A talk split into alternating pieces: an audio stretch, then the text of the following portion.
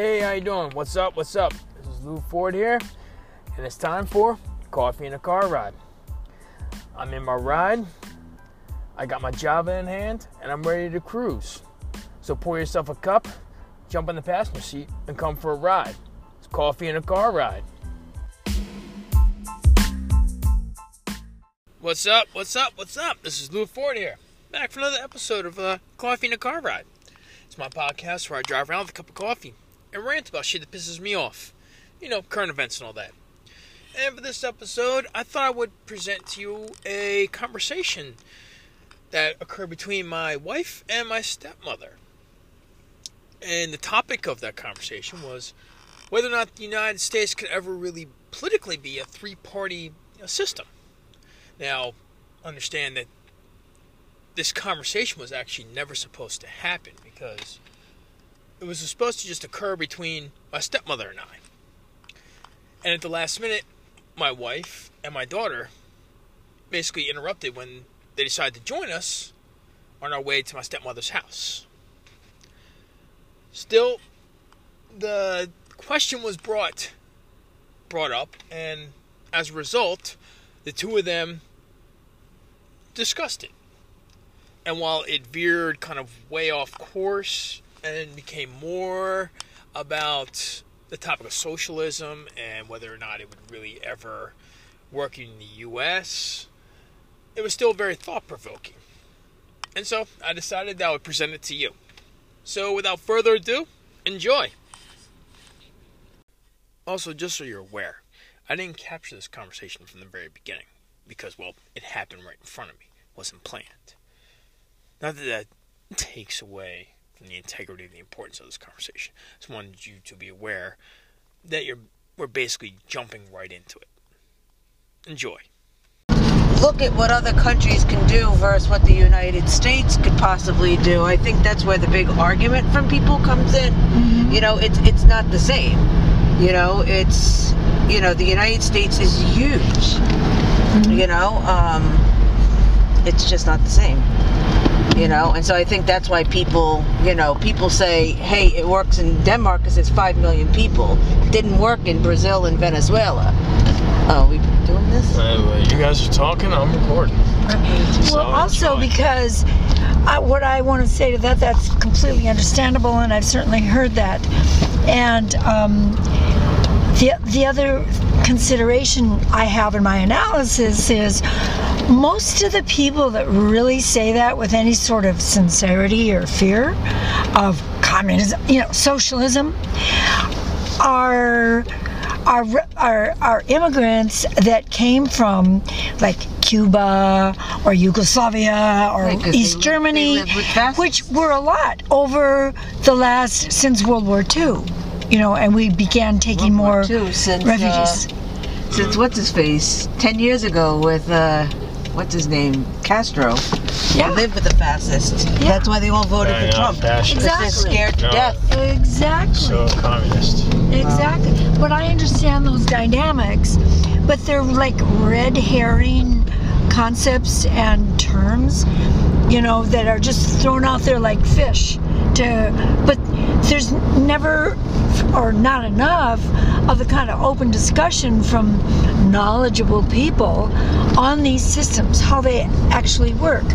And it's understandable when um, because I, I know a lot of those people from all of those places and i hear them and boy i emphasize and they're still traumatized and so they're stuck in some of their older traditional ways of thinking which is fine because the next generation isn't their kids are way less stuck because they watched how their they respect what their parents did but living in America now, they see another level of freedom and prosperity. And what socialism means here means, you know, it's a it's a light white dove of one of Joni Mitchell's folk songs. You know, we will def- I, I, uh, we will definitely be there like joel patrick that generation yeah, will do it. Yes. it's not going to be my generation is not going to be able to do it yet. It's gonna it's those what are they the gen uh, the millennials or whatever right? Is that what they call uh, you know that's the generation. They're the generation that's gonna make the change. You know what i mean? Um, Yeah. i don't think any generation before that will do it. I think it's the 20 somethings you know that are gonna do it mm-hmm. I think anything, maybe maybe some of the maybe the early thirty somethings, but really those twenty somethings are the ones that are going to bring about the change. So Yeah. figure it, they they need another what thirty years, so I'll be almost eighty when it happens. Hopefully we'll be here to see it, right? I love having this conversation with you because, you know, I've been an activist all my life and I got my degrees in political science. You don't have to. You don't, have to convince me. I'm on your side. Yeah, yeah. Oh, no, no, no, I know that. But I'm just telling you how people feel. You know. Right. right. But having been part of all the activists of all the generations, it's still, you know, I, I've worked with every generation, you know, um, and it's been so exciting these last five years, ten years, because the kids are just so amazing and they're on fire and they get it totally. And and they educate their parents pretty well too. It's amazing because they're uh, to see that interaction. You know, when I was doing all, all the Million Moms marches and and the, the environmental march in, in New York a couple of years ago before the elections and this and that, just it was amazing watching everybody come unglued off the walls. When when you show up at a parade for the first time your life changes. You can just never go back because it's such an amazing energy a sense of community you know with, with purpose and you're outdoors and it's whoa man it's so wonderful and in the meantime i've been part of like the policy wonks from you know DC to Denver, working on, particularly from Colorado, all the renewable energy programs, all the sustainability develops. I've worked closely with all the groups of the United Nations for 20 years, from the indigenous people, working on the development goals that the SDS, you know, the uh, the Sustainable Development Goals, SDGs, that are now adopted, you know, the Paris treaties and beyond. I mean, they're just standard um, way of thinking now for for anybody on the planet, particularly business and governments, now working together and seeing the technologies of how easily it is for us to be doing wind, solar, geothermal, carbon, electric, you know, all of that technology and all of us that have been pioneering those groups, whether it was with John Denver when he championed Buckminster Fuller and started the WindStar Institute Foundation in Aspen, which was I, I was on the board of for many years, and we hosted 10 years of Choices Conference for the Future that brought together people, the leaders in all these fields for 10 years that time. And they have sprouted organizations all over the world, whether it was Japan or Europe or Australia. There are, when I go anywhere in the world and people go, John Denver, oh my goodness, John Denver, you know, and they start singing Rocky Mountain High.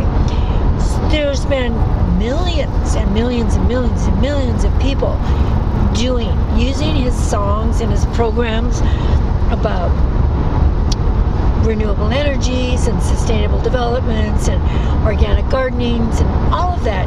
They've doing permaculture for the last 30 years. There's a lot of that cross pollination.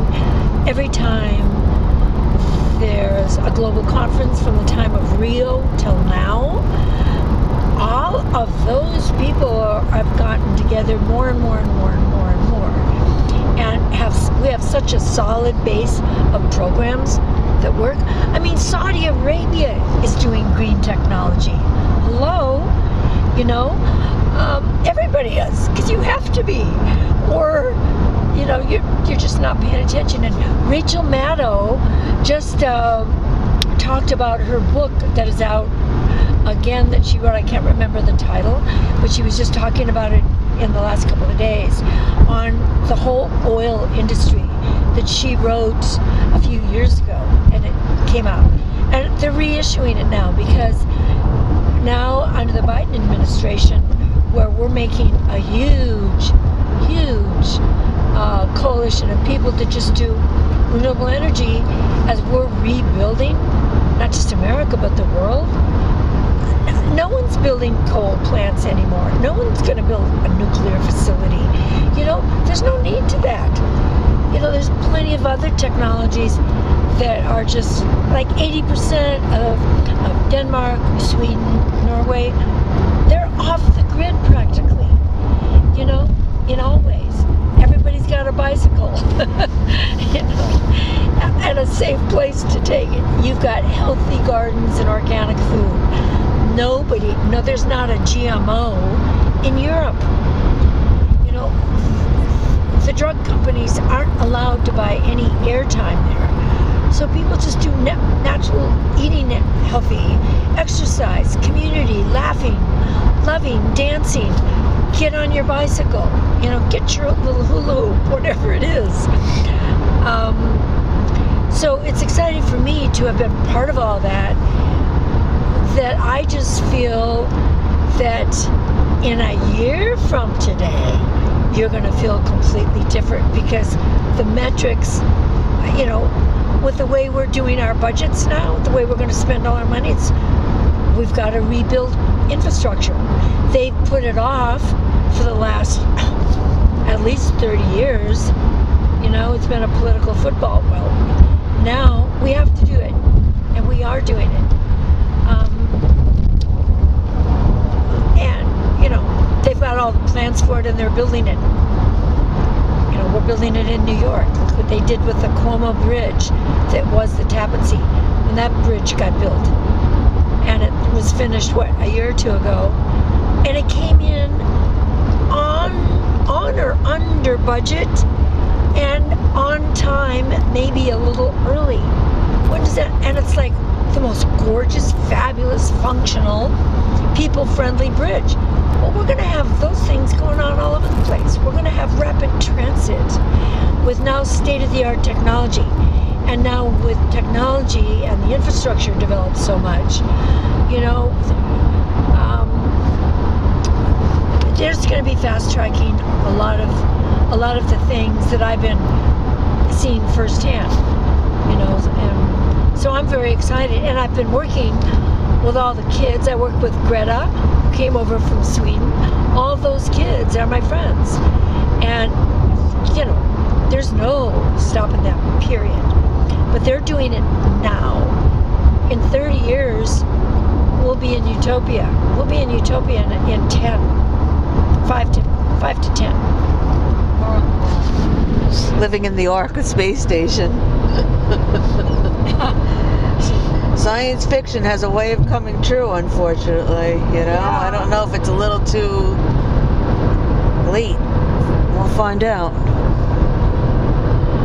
But, you know, with the technology, I guess we'll be able to live in a bubble if we have to. I don't know.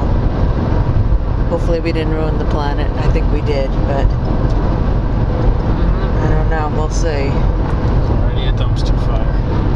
It's already a dumpster fire. Pessimist. Me too. Me too. Me too. Though I think everything that they're doing is good. I just don't know if it's too no, late. It's too late. It's never part. too late to have a happy childhood. That's what we say in Aspen. Yeah, right. That's our motto. Happy... It's, on, it's on our license plates. It's never too late to have a happy childhood. never say that. Wow. Okay. All right. That sounds. Uh, Let me tell that you. Sound, that sound. That sounds. A little story. I, I but when um, uh, Clinton was president and he came to Aspen. Um, you know, the bad boys in town are all part of the ski patrol and this and that, and we were. Um, somebody had taken a huge sheet and on the you know it's just a little road coming into town from the airport into aspen. Aspen's only 5000 people. It's tiny. You know, it blows up to 30,000 over Christmas or 40, but that's what the hotels are for and condos and your homes. But um, as he drove into town that summer for to do a little fundraiser, the guys had uh, put this huge sign on a sheet that said, Inhale to the chief. That's Aspen, you know. And, you know, I've, I've been raised around those kind of pranks and senses of humor and, you know, so I, I just thought we should put that little story in because even Bill and Hill laughed. Who wouldn't? Of course they would. Of course. How are you going to have a good childhood when half the land is burning and you have climate migration? People are leaving, Well- like California, all that in droves, and then they go to cities and other places where then there's competition for jobs and resources. Then, as you put it, there's not going to be much of a very good childhood. So, if so, the question is, is that you know, how exactly will it change? And there's also the question of majority of the world already uses uh, oil, and we have enough to continue on. And it's not very likely that we are all going to stop using oil. Taking electric, getting electric cars are not going to uh, not going to change every, anything overnight or in enough time to actually make things better in a, in a, uh very you know functional way. You know we've already exceeded temperatures that were you know that are basically dangerous levels for us to live on Earth. So the question is is how are we going to have a childhood with all those things? Well, no matter what, you want to have a sense of joy from your sense of gratitude and appreciation of what we do have. And look what we have. We have the ultimate. We have amazing family and we have health and we have these opportunities. And now with the policies changing so that everybody knows there's a level playing field and it's all in the renewables and we're not going to be having the subsidies with the, you know the the oil. And um, and they're waking up they're putting their priorities in different baskets right now. Because they've known this. They've just been hanging on for as long as possible depending on who the administration was. But um, I think with the job trainings and I think with the way they're going to make education and student loans more affordable and forgivable, which is going to lighten the load of a lot of our our stressed out young people, you know, that are 50 and still playing student debt, you know, and are going back to school and wanting to do this. I think as we watch um, the policies, the programs, and the funding comes, it's to be like a fulcrum point. It's to be at a fulcrum where, you know, suddenly, you know, lights are flipping on and people are way more relaxed and more tolerant of each other because there's not the pressure on them that what's to happen next and there's not enough for everybody. Hey. you know? Okay, but okay, the question I'm to ask you is, is again, out of the before, with environments changing, Yeah. like California, Uh-huh. with the pandemic and things like that, people are going to begin to leave Mhm. where they used to live. Climate migration is going to equate to other places having to absorb and take on those migrants. Mhm. that happens, resources and other things are going to become competition. So the question I'm asking is, is that how are we going to have the joy and all that that you're talking about when many places, cities, whatever, communities may up being in competition with themselves along with outsiders who now are trying to now are trying to reestablish and, and resettle because the idea of climate migration is something that is very real. With what we've seen with, like, again, wildfires in California, with them getting worse and worse and worse. The question is, is that you can have all these different changes, but with all the data kind of pointing to the idea that we have already kind of gone past the point of return. How exactly are we going to be able to turn this around and make it something that's going to be better, that's going to be beneficial?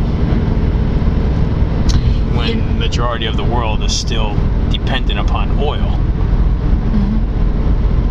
and still is probably going to use oil. Or when the temperature of the earth has already gone past that point of where it would be acceptable and where it would be, you know, where it would be something that could be reversed. So again, climate migration. How exactly would you say you can fix that? The arc. No, but when I, a good point. But what I'm saying is that okay, I'm gonna put it like this: people start leaving their places in droves. Florida, the coastline becomes becomes smaller and smaller as as water rises. People are fleeing to other places, like New York, let's say. Now you already have job competition. You have resources that are strained. You have overcrowding, people living on top of each other. Then you have people who already established in the city are living there who are now resentful to, resentful towards people who have moved in on their on their territory. I'm saying it's honest to God. I'm asking you You're how actually gonna be exactly soon. but how but the question is that how exactly is are we going to switch this around? How are we going to deal with that? Is it we're going to have, as you put it, as you've said in Aspen and such in Colorado, that have a you you know a happy childhood. How exactly do you make that into a happy childhood? I Well, I was gonna say I as much as I I watch I'm a sci-fi person and I told you I, in college I took a whole thing survey of science fiction and it talks about and it's basically about how most science fiction is based on is based in fact so a lot of things that were like older you know like granted there's no we're not talking dragons and stuff like that but we're talking technology wise That's not really sci- that's not That's really true, it's sci-fi. It's fantasy. more fantasy. but um so in general like when you like i unfortunately like when you watch things like um handmaid's tale and all that those type of that's where our society is heading. And if in a crazy i mean that might be a little bit fanatical per se but i think what's going to end up happening is government is going to start governing more more of what we do and putting more restrictions on what can be happening. I mean, we laugh and say about, you know, with China with the one child or whatever, but it's not far I know, but it's not far fetched or whatever that certain restrictions or certain jobs or certain things that we're, you know, and I think when you think about it, you know, that's where why um, a lot of people are very against like socialism and or democratic socialism and government control because the gov- the more the government takes control of things the more they're they they they are guiding how uh, a, a person what a person can and can't do. And I, I get I mean the things that I that that, that I want to see happen now I, I agree with them but I can see how it can continue on to like the point of you know you know, I don't know if it's going to happen in our lifetime, right? But it could happen in Cassidy's lifetime, right? She'll live, you know, hopefully Cassidy has other 80 years on this planet. You know what I mean? So it's like when she's older, her children's children, you know what I mean, are, are not going to have what a life like we have. I think things like the like COVID and and as we warm up and as the Arctic, I think we're gonna, you know, that's why I says when COVID goes away, it's like what's the next one? Because this is just the beginning for us unfortunately i think of like how we're going to have to live. And i'm not against the clean energy and i think all that stuff is great and it might prolong the inevitable but you know i'm sure that there are people either you know, when they talk about building those bunkers underground and you know, survivalist. right, and all those other things, I'm sure, you know, and the government, I'm sure they're coming up with their little ideas on, you know, What do you mean? how to build in space like and. Strangelove, where they have a bunker and they have it all mapped out as to how they can continue the civilization, uh, you Yeah, know, after a thermonuclear war and uh, yeah, basically. and the and the world not being uh, salvageable for like a couple hundred, a couple you know, hundred like, years. We laugh about space exploration. Nobody wants to put any money into it. A hundred years from now, people are probably gonna have to live out there. You know what I mean? Like we may not be able to live in this environment anymore. You know, or so who knows? You know? We might be able to, But- but it'd be more Yeah, extreme. Right. Maybe in 200 years, whatever. 300 years. You know, it's just it's it's interesting. It's and scary at the same time. And hopefully, I'm not around to see. 'Cause, Damn white people. So? Johnny, do you have anything in order to answer that idea of how you deal with something like climate migration, which has already happened? Yeah, you know, how would you answer a question like climate migration? How exactly to kind of deal with it? I mean, it's already happened in other, in other regions of the world.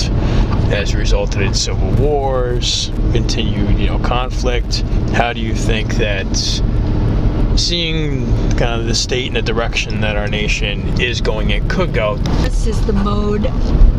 But before but before Yes. you say that, how is uh-huh. gracefulness going to deal with with competition for resources and jobs or overcrowding? How is gracefulness going to deal with that? because it's really all about attitude and emotion. Everything starts there. So the more we can have gracefulness, you know, and gratitude in our beings. Um, someone's just asked me to start doing this meditation class. Uh, I just feel um, that it's going to be much. Uh, I just have a very a sense of ease about it because I think. Um, more and more people are learning to emotionally co- connect with each other and uh, and they've got if, if you look all throughout america and the world every day the news is full of people just helping each other. And they're more than ever before and reaching out. You know like the little kids that wrote the the thank you note and love letter to their trashman and put it out there saying thank you for you know there's stories like that. That's who we are as human beings when you're not in fear you know No, and I think. I I mean, I I said it in the car that day with Joe. Mm-hmm. Listen, COVID's a terrible thing. You know what I mean? It's changed. It's.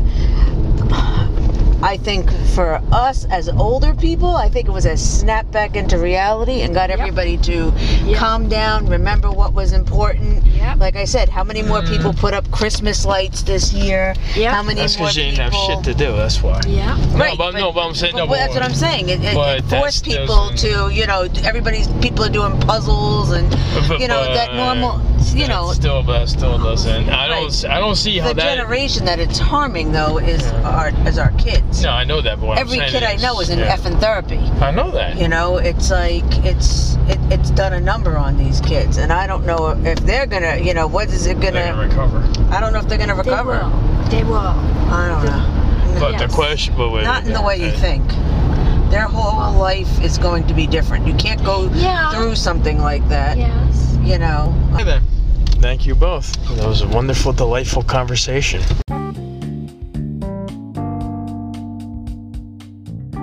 Hey, thanks for listening. Do you have any thoughts or feelings, ideas, comments about my topics or my guests? If you do, hit me up. You can catch me on Twitter at Papa Homebound. Until next time, peace.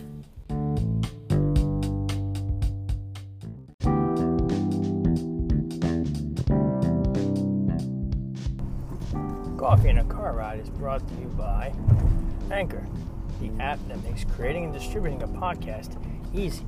And also by, of course, coffee.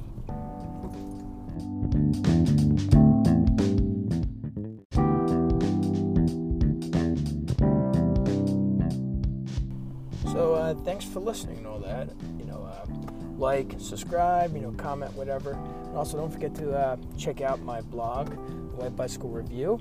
Is whitebicyclereview.blogspot.com. Check that out. You know, to get more, to get some articles about politics and uh, you know other issue, other current issues and all that. You know, check it out. And thank you again. Until next time, move forward.